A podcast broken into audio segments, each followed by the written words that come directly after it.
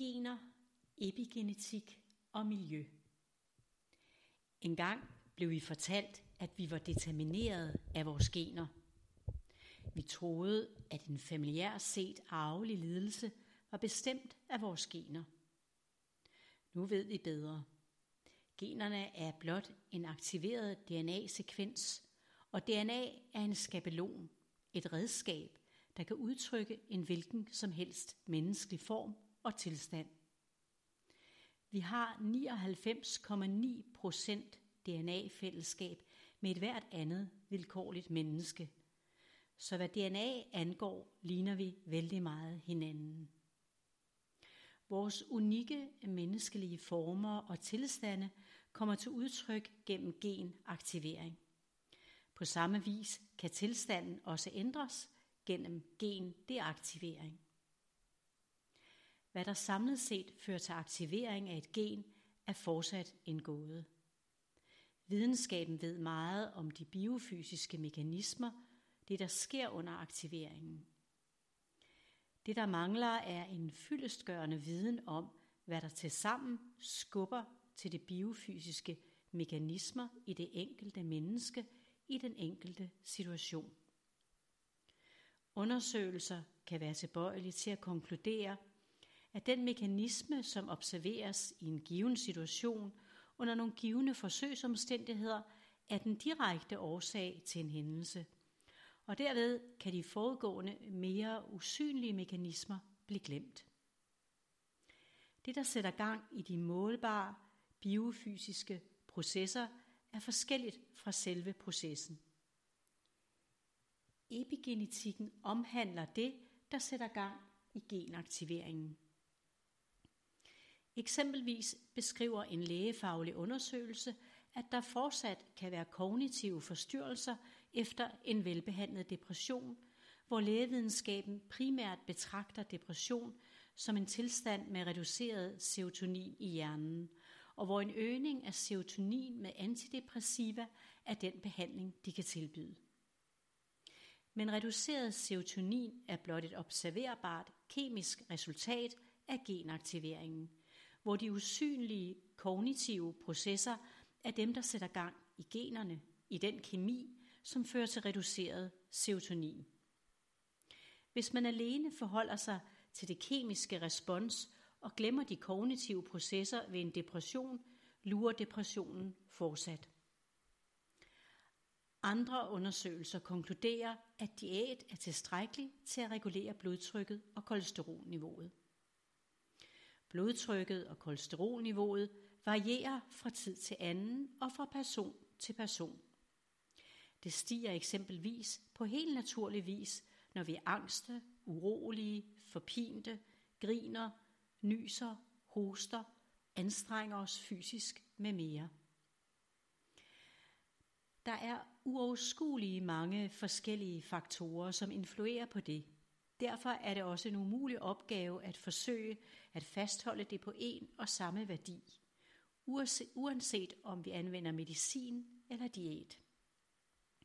Vi kan til gengæld sammenligne os med os selv ud fra de forskellige tilstande, vi er i, og måske derigennem opdage, hvad der påvirker vores gener, og derigennem kemien og blodtrykket og kolesterolniveauet. Velvidende, at det er et øjebliksbillede. Derfra kan vi justere på vores livsstil og den måde, vi forholder os til os selv. Det er i det hele taget meget vanskeligt at bruge forsøgsresultater, når det ikke er muligt at lave et sandfærdigt kontrolforsøg. Ønsker man eksempelvis at vise en sand forskel på to forskellige behandlinger til en given person, skal man give begge behandlinger til samme person på samme tidspunkt i deres liv under de samme omstændigheder. Og så er det jo ikke muligt at vide, hvad der i grunden virker. Sidstnævnte usikkerhedsparameter kan overføres på andre undersøgelsesresultater og forsøgsopstillinger, uanset hvilken omhyggelighed de måtte være blevet udført med.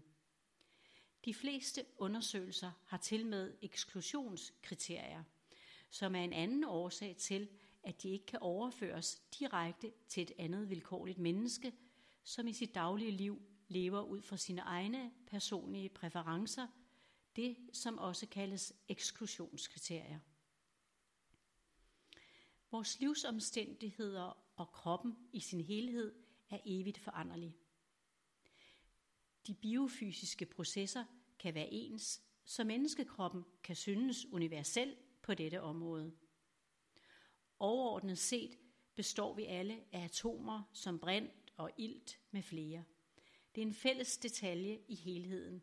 Det er ikke det hele billede.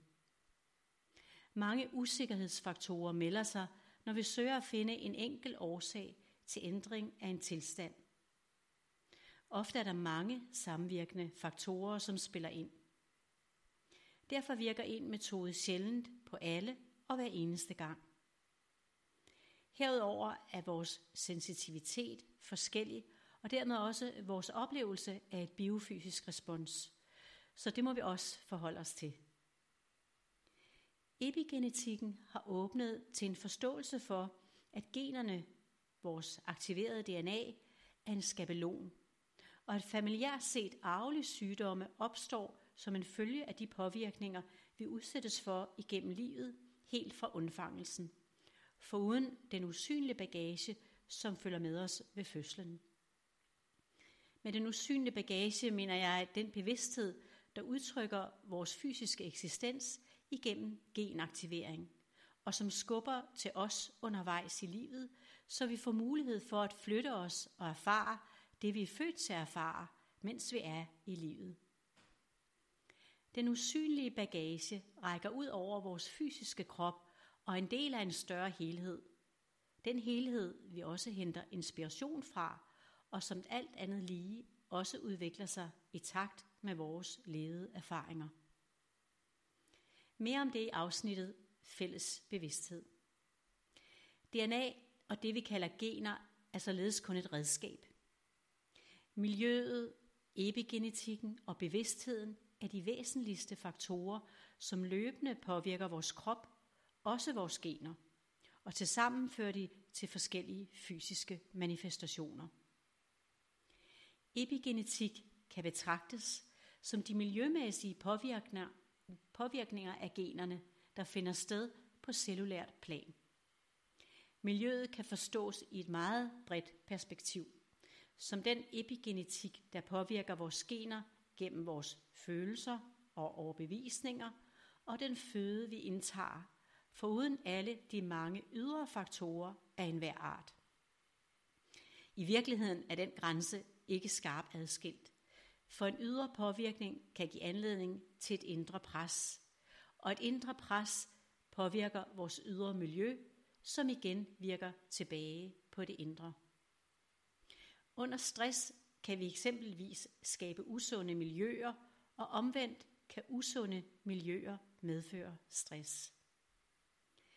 Det vi samlet set påvirkes af gennem livet, er det fysiske, psykiske og sociale miljø, for uden de input, vi modtager fra vores højere bevidsthed, som vi ofte er ganske ubevidste om. Tilsammen influerer de alle på vores velbefindende. Det giver et billede af, hvor kompleks sygdom og lidelse er, og hvorfor det er en vanskelig opgave at forsøge at finde en enkelt eller blot et par enkelte årsager til, at man har det, som man har det. Det synes mere overskueligt at forholde sig til, hvordan man har det, og i ro og mag søge det, der lindrer fysisk, psykisk, socialt og bevidsthedsmæssigt, uden at låse sig fast på en bestemt metode og overbevisning, så man er åben for nye og mere passende muligheder i takt med, at tilstanden ændrer sig. Den tilgang kan også være vanskelig, men det er mit indtryk, at de fleste godt ved, hvad der skal til, når de giver sig tid til at undersøge det. De skal blot finde roen i sig selv og tage et skridt ad gangen. Den måde, vi er i verden på, er arvelig.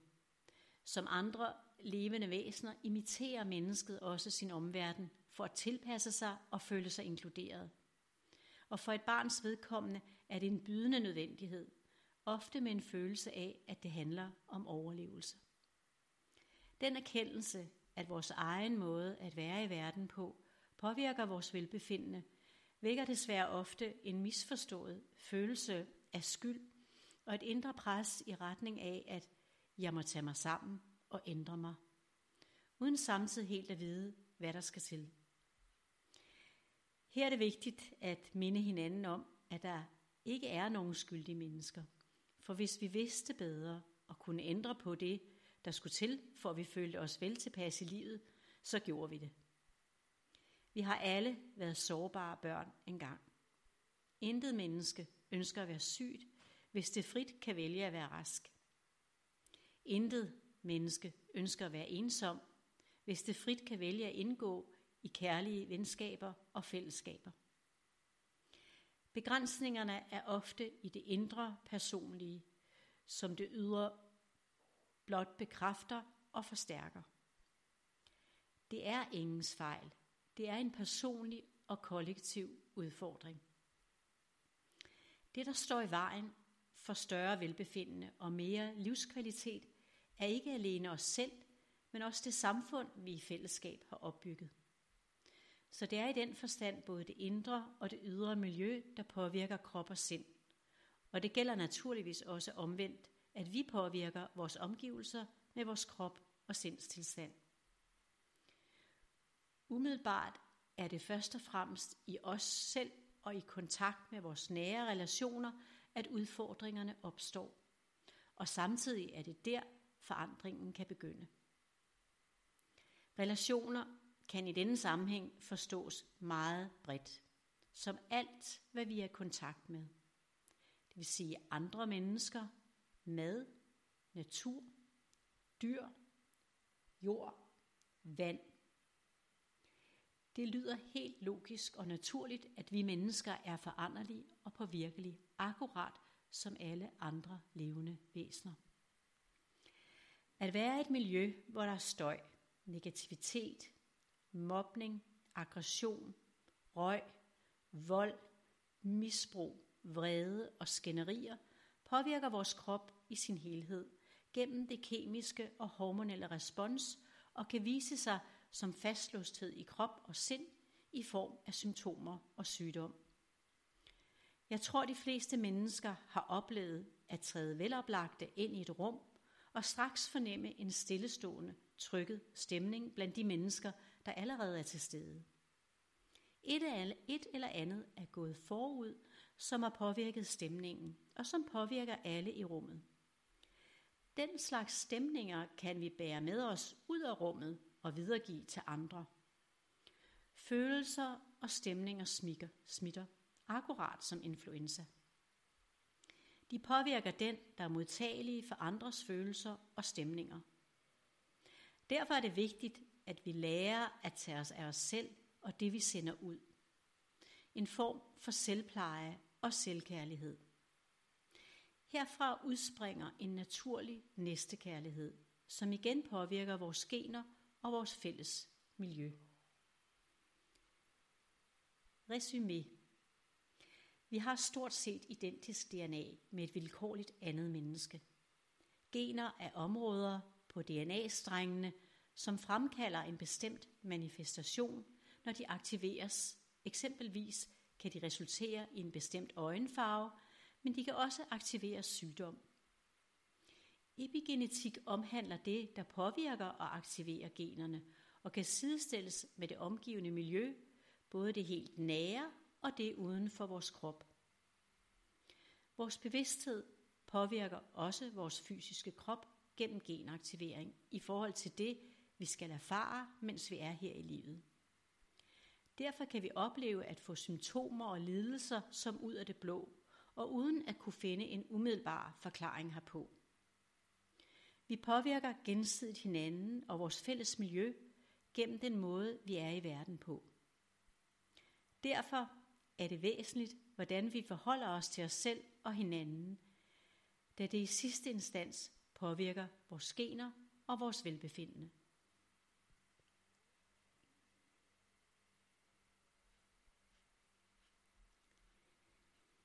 Allergi og intolerance i et andet lys. Ord kan være kraftfulde. Vi anvender ord og begreber, som giver mening i vores unikke oplevelse af verden og en given situation.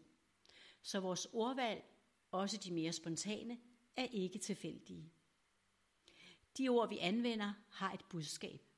Og selvom vi tror, modtageren forstår budskabet, er det langt fra altid, at vi har samme opfattelse af de ord og vendinger, der benyttes, uanset hvad vi måtte mene, vi har formidlet. For uden ords betydning direkte og det personlige budskab, følger der ofte også en følelsesmæssig ladning med ordet. Vi er sjældent fuldt bevidste om den følelsesmæssige nonverbale kommunikation. Den er især tydelig, når et menneske udtrykker sig i sarkastiske vendinger.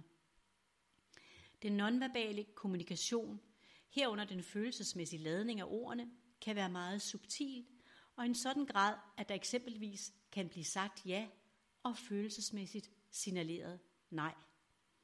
Den følelsesmæssige nonverbale kommunikation viser sig gennem kropslige vibrationer, både de helt synlige og meget eksplicite i kropssproget, men også de mere usynlige følelser. Det er interessant at undersøge, hvordan vores egne og andres ord og deres følelsesmæssige ladning klinger eller vibrerer i os, og hvordan de kan påvirke os i vores helhed i krop, sind og bevidsthed. Ord som allergi og intolerance er for mig to forskellige ord for samme fysiologiske reaktion, blot af varierende intensitet. De er udtryk for kroppens reaktion på noget, den ikke kan tolerere under nogle givende omstændigheder.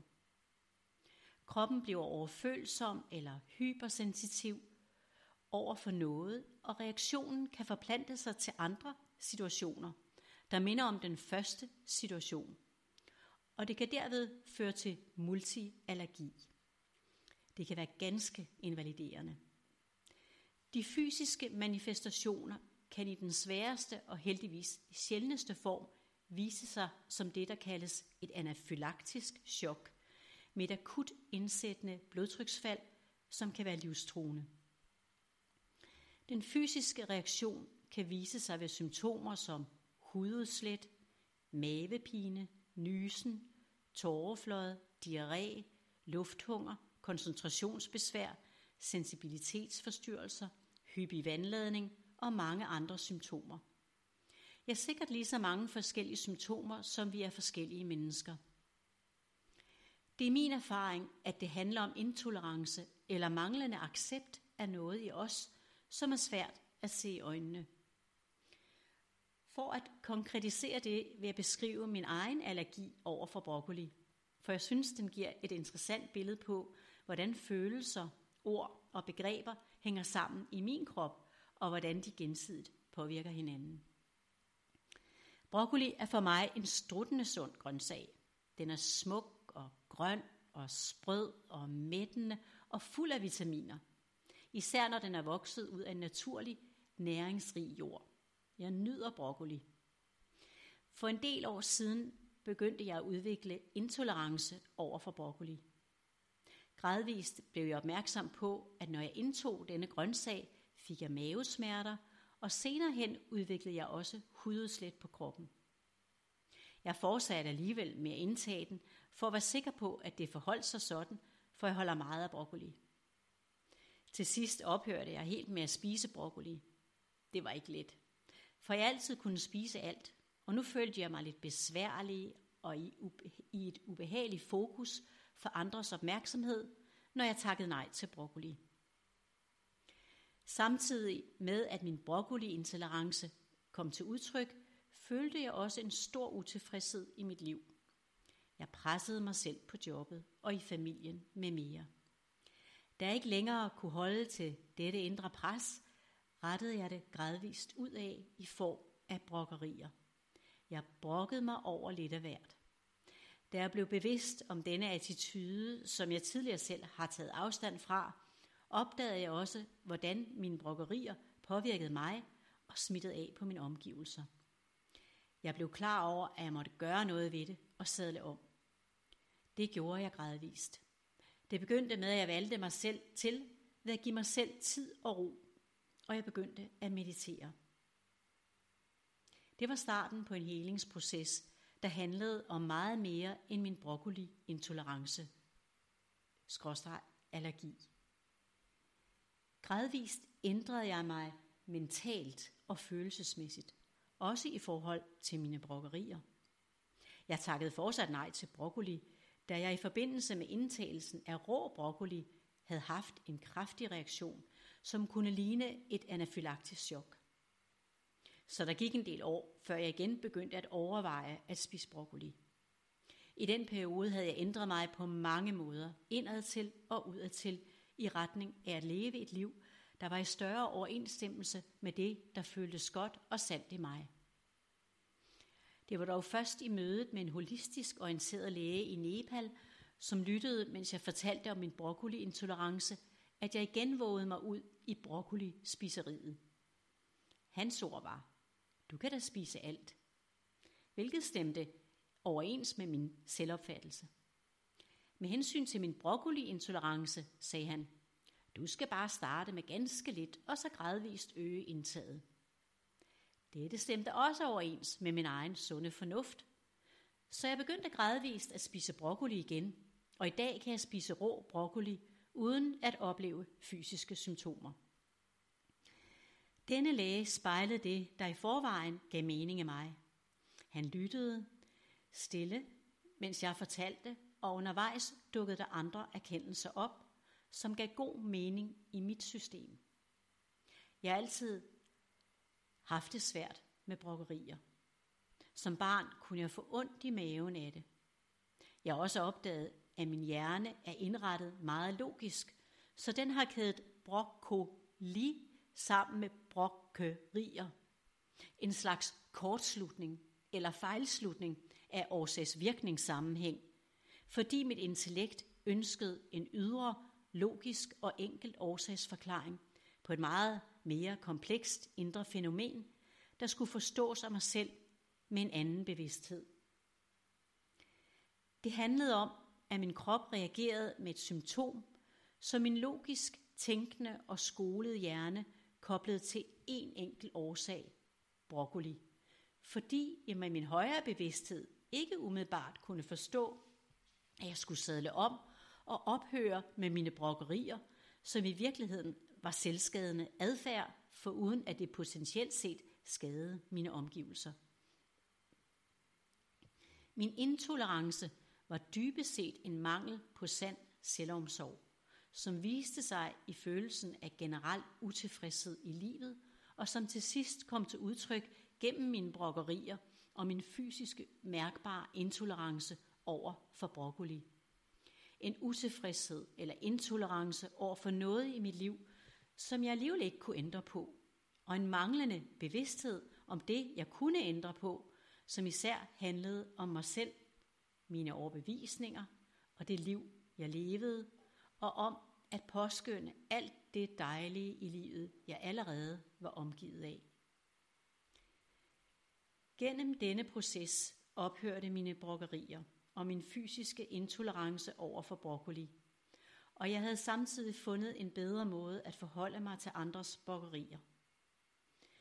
Det hænder, at jeg igen møder det i mig selv.